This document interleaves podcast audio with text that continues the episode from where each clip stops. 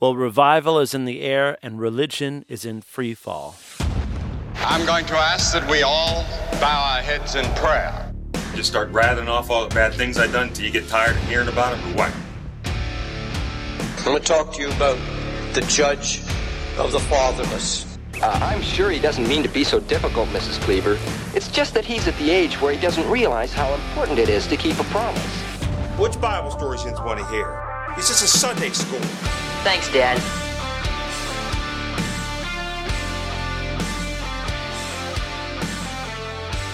Welcome back to the Faith of the Fathers podcast. I'm your host, Karl Gessler, here to reignite the faith of the fathers. We have a revival going on in Asbury, up in Kentucky, that's been going on for eight days at the time of this recording. And I'm praising God for that. I understand that I think it was yesterday someone manifested a demon and the person right next to them knew exactly what to do and cast it out. Many people thought this woman was having a seizure, and she was having a seizure. They were about to call a you know, medical emergency, but once the demon was cast out, the woman was fine, and people glorified Jesus. And that's that's the beauty of deliverance ministry. It's kind of how I got into it too, just thinking about healing and you know the how it comes with the territory. But revival is in the air. God is doing a great thing. I heard that there are similar things happening in a place uh, on a campus in Cedarville, Ohio, a Christian campus there, and a Christian university, Lee University in Tennessee. So if wherever you are right now, just pray that the Lord would pour out holy oil on the flames that are already burning and let it spread beyond Christian campuses onto every campus and uh, into every state in our nation. I know that God's desire, his heart is for the whole world, but I feel like in the same way that my passion is for my family and my my responsibility is first to my family, also my responsibility is first to my nation and our nation has been in decline and God is reviving it. Also, what's in decline right now is religion. Uh, we have seen since 2020 uh, the, there has been a major shakeup in institutionalized church, in the mainstream uh, of churchianity. Uh, I think many people realize that uh, the lack of faith, the lack of loyalty, the lack of commitment. Many pastors, by shutting down their churches, really said, We don't think that in person fellowship is that important. Uh, they really showed that you know when the when the government declared that the church was uh, non-essential, many pastors went along with that, therefore agreeing with the devil's accusation, with the devil's declaration that the church is a, is irrelevant or it's um, non-essential. But there are many people who are like who are searching around, and because of everything that happened in 2020, Two, they're they're saying not 2022 in 2020 also they are saying I need the real Jesus. I need the real truth. I'm not looking for religion. I'm looking for power to change. And so we see this revival in deliverance ministry where people are waking up and they're saying, you know what, I don't really care that Pastor so and so down the street at that denominational church says this isn't for today and that Christians can't have demons. I know I have demons and I know I need deliverance, so I'm going to get it. So we see revival. Uh, is taking is happening, and many people have prophesied that, and it's just so encouraging to see it actually happen. Uh, but on the other hand, you see that um, that religion, all these religious structures are collapsing. And there's recently, recently in the news, uh, Andy Stanley has been in the news. Many people, uh, because of some tweets and some things that have uh, people have said that he has said that they. It seems that Andy Stanley has uh, is whether or not he meant to come out this way or not. People are saying that he is becoming an affirming uh, pastor um, and uh, people, so the story that I heard, and I listened to Remnant Radio on this, and I'm not doing this at all to uh, attack Andy Stanley. Um, I like Andy Stanley. I like that what I've heard of him. I enjoyed him as a, I enjoy him as a teacher. Like he's very well organized. Um, he's an excellent communicator. Um, he's not boring. Uh, but I think that the, you know the gospel is not in words, but in power. It's not information, it's transformation.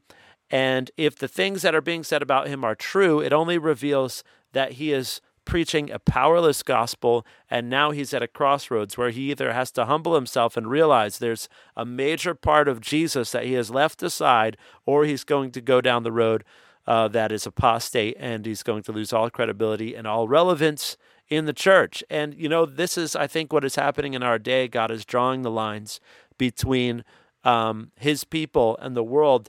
Uh, very clearly because and this is what has to happen if people are going to get saved they have to see that coming to jesus is actually a transformed life because that's what you want if you want jesus you want a transformed life if you want to transform life, you want Jesus. If you're in addiction and you want to get out of it, you want a real Jesus. You don't want religion.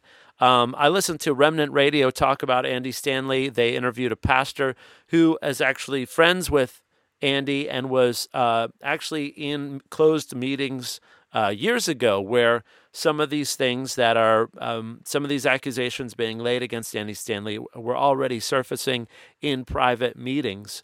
I personally believe that these things are true, unfortunately.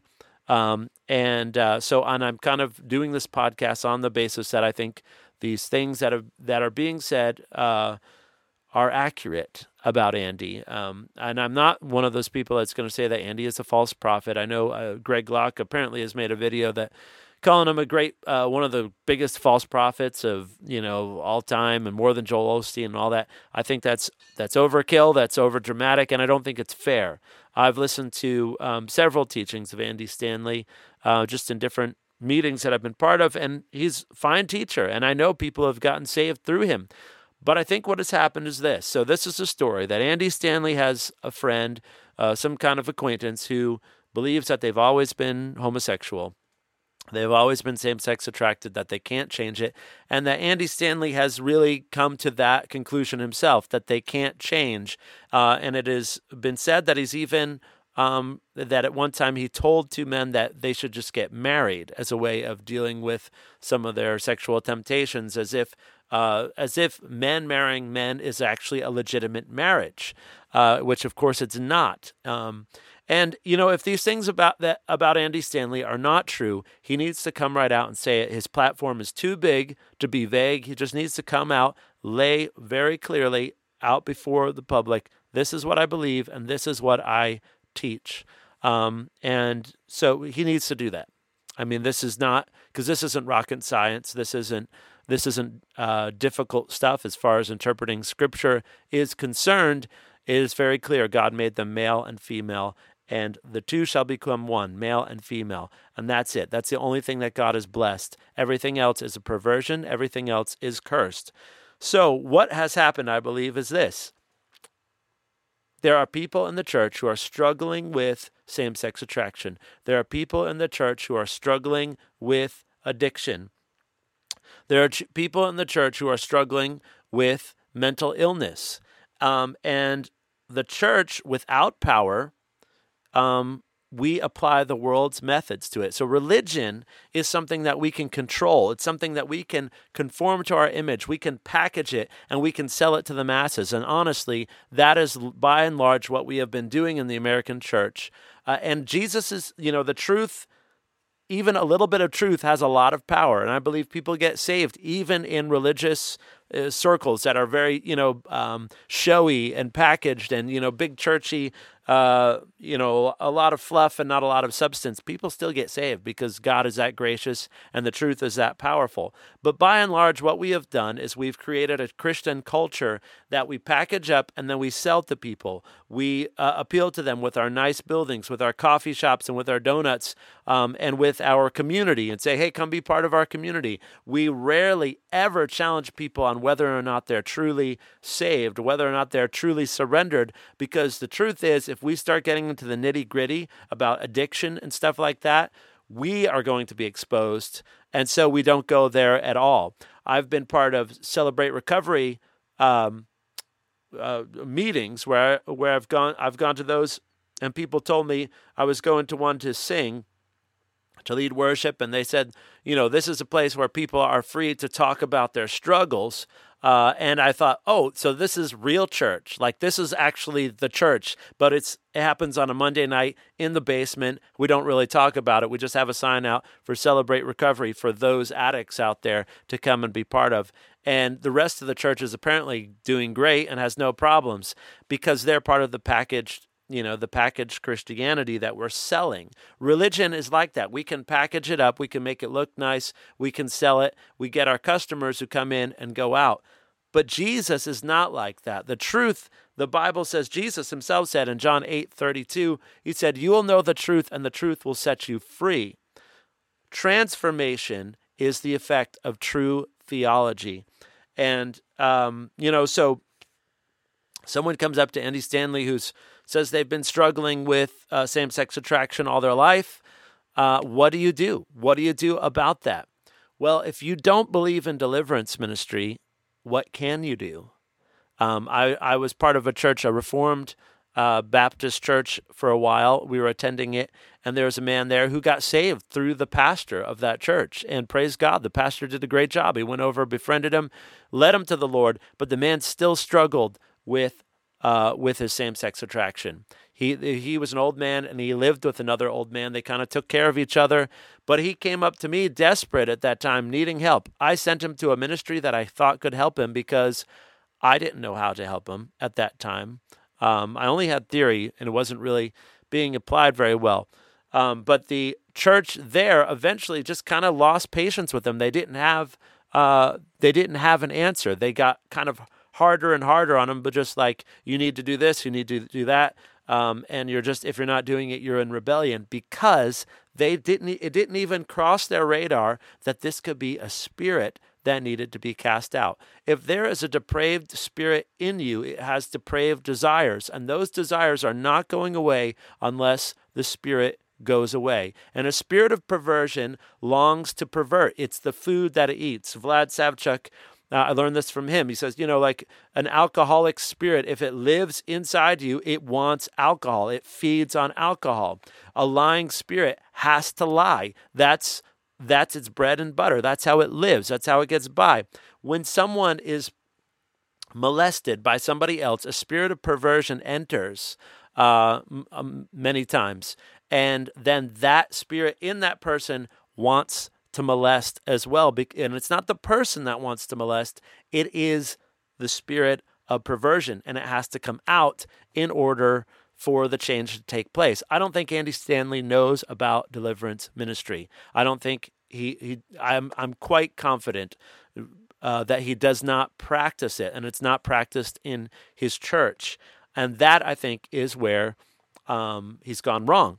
And so he's at this crossroads now where he needs to either acknowledge, I don't have the answers, and I need someone who does have the answers to teach me. Who knows something about this? Someone who does deliverance ministry is going to step forward, and it might be a little old lady in his congregation who knows what to do and needs to teach him. He needs to humble himself and learn. And if he doesn't, he's going to go the way of uh, the apostate church. He's going to lose all influence and power. And we need, uh, you know, it's good that he loses influence because he'll be leading people astray. Um, and this is what I mean. Revival is is here, the and religion is in a free fall. The power is not in religion. The power is in the truth. Um, the truth said it will make you free. So people who are struggling with same sex attraction, I have not met a single person yet who has not been molested or abused in some way. Uh, there are some people I have met who said that they haven't. Honestly, I don't believe them. Um, they may not remember uh, what it is, but uh, they have been abused. You know, also, as I do deliverance ministry and I've interviewed many people, I've talked to lots and lots of people all over the country. Uh, people don't realize that they were abused many times till much later because you only know your own experience as normal. And it takes uh, other people's perspectives, it takes new experiences, it takes revelation from God, reading the Word of God to realize that some of the things that happened to you when you were very young were not normal and they were not right. Um, and so there are a lot of people who think that they did have a good relationship uh, or they had a good childhood and the truth is, they just haven't realized the truth of what's gone on in their life. But I have not met anyone yet who struggles with same sex attraction who has not been abused. Um, so I'm going to share a story uh, but from a guy named Bill Banks who does deliverance ministry. He wrote a book called Deliverance for Children and Teens. And this is a remarkable story about a woman who identified sexually as an it and it confused her. And this is a story of how from even from birth and before birth, evil spirits can enter our enter our lives that with their depraved desires that will affect us until they are evicted. And that is why deliverance ministry is so important for our day and age. Listen to this story called Deliverance for Sally from It. He says Sally, a young nurse from our fellowship, phoned one day to ask if my wife and I would pray with her. I know that I need further deliverance, she said. I don't have any idea what it is I'm up against this time, but I'm sure it isn't rejection because we've already dealt with that, and I really believe that it is gone. This is something that is similar to rejection, she said thoughtfully. I know that I'm saved and that the Lord loves me and that I've been baptized in the Spirit, walking with Him for over five years, but there is still something tormenting me. I reflected upon the previous ministry with Sally. She had been adopted when only a few days old by an older couple who had lovingly raised her. Having been raised in a home as an only child by her older parents, and knowing that she had been adopted, Sally had battled rejection and abandonment problems. She had been delivered by, from both spirits about six months earlier and had also forgiven her birth mother for abandoning her. It's embarrassing to talk about, she said. But I'm sure most girls or women think of themselves as female, as she or her. For some reason, I always think of myself as an it. I really don't understand why, but that's always been the way that I've thought of myself. I'm almost 30 years old, and all the dates that I've had in my life you could count on one hand. I'm not upset about it because I have no desire to date either. I recall that we had always known Sally to be a friendly, outgoing, loving, patient, and compassionate Christian. We had observed that she that although she was very pleasant and people genuinely liked her, she did not date. In spite of the fact that she had a great personality, Sally seemed to have no desire to date and did not seem, upon further reflection, to be particularly feminine. She always dressed neatly, but not in a very feminine way, almost like a tomboy, always wearing a typical pantsuit and her hair close cropped. However, being totally in the dark as to what we were up against, I suggested that we pray and ask God to intervene. We prayed a simple prayer, something to this effect Lord Jesus, we acknowledge that you are the deliverer. It is your ministry, and we know that you know all about Sally's problems and that you want her whole even more than we do. In your name, we command this thing tormenting her to identify itself and to come out of her. Then we just waited. Sally began to shake and, and shiver.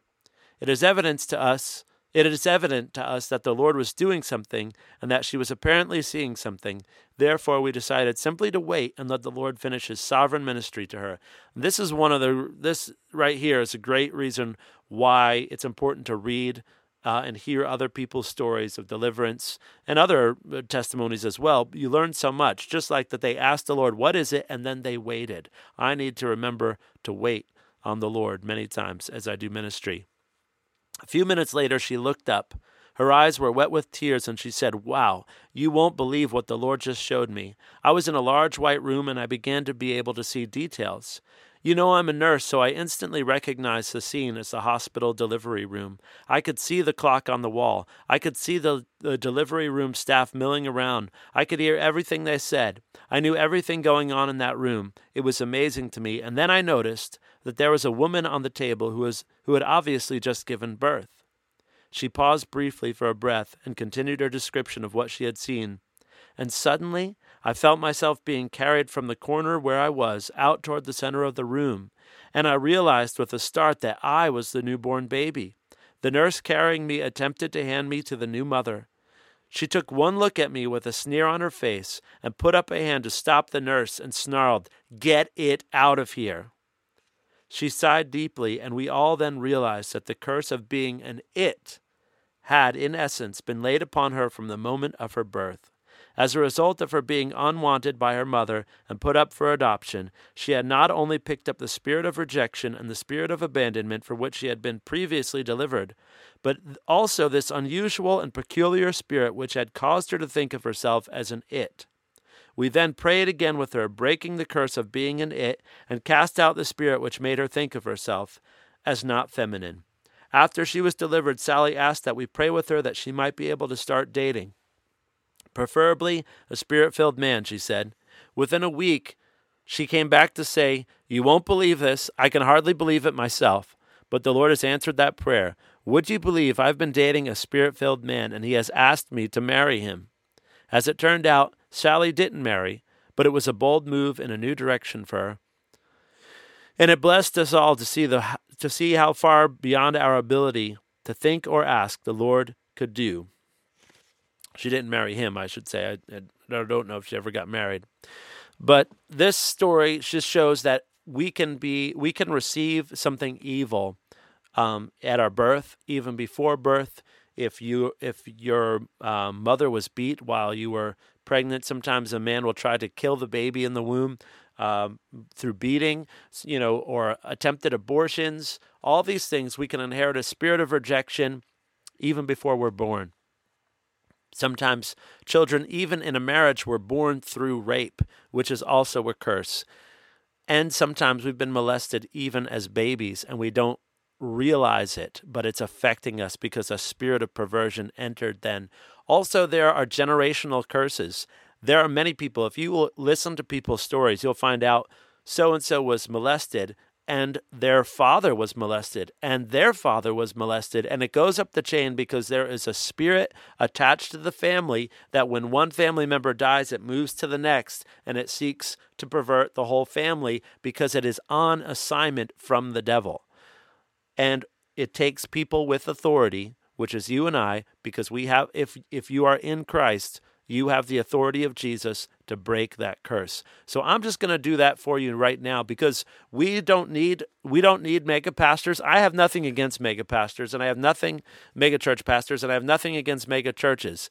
I do have something against churches and preaching without power because it doesn't meet the need. It doesn't heal the sick. It doesn't cast out demons. It doesn't transform lives. So it's not enough, and we need more. And I'm thankful that the Lord doesn't need superstars. He uses everyday people like me and like you to do it. And I'm just going to pray for those who are watching right now who are struggling with same sex attraction.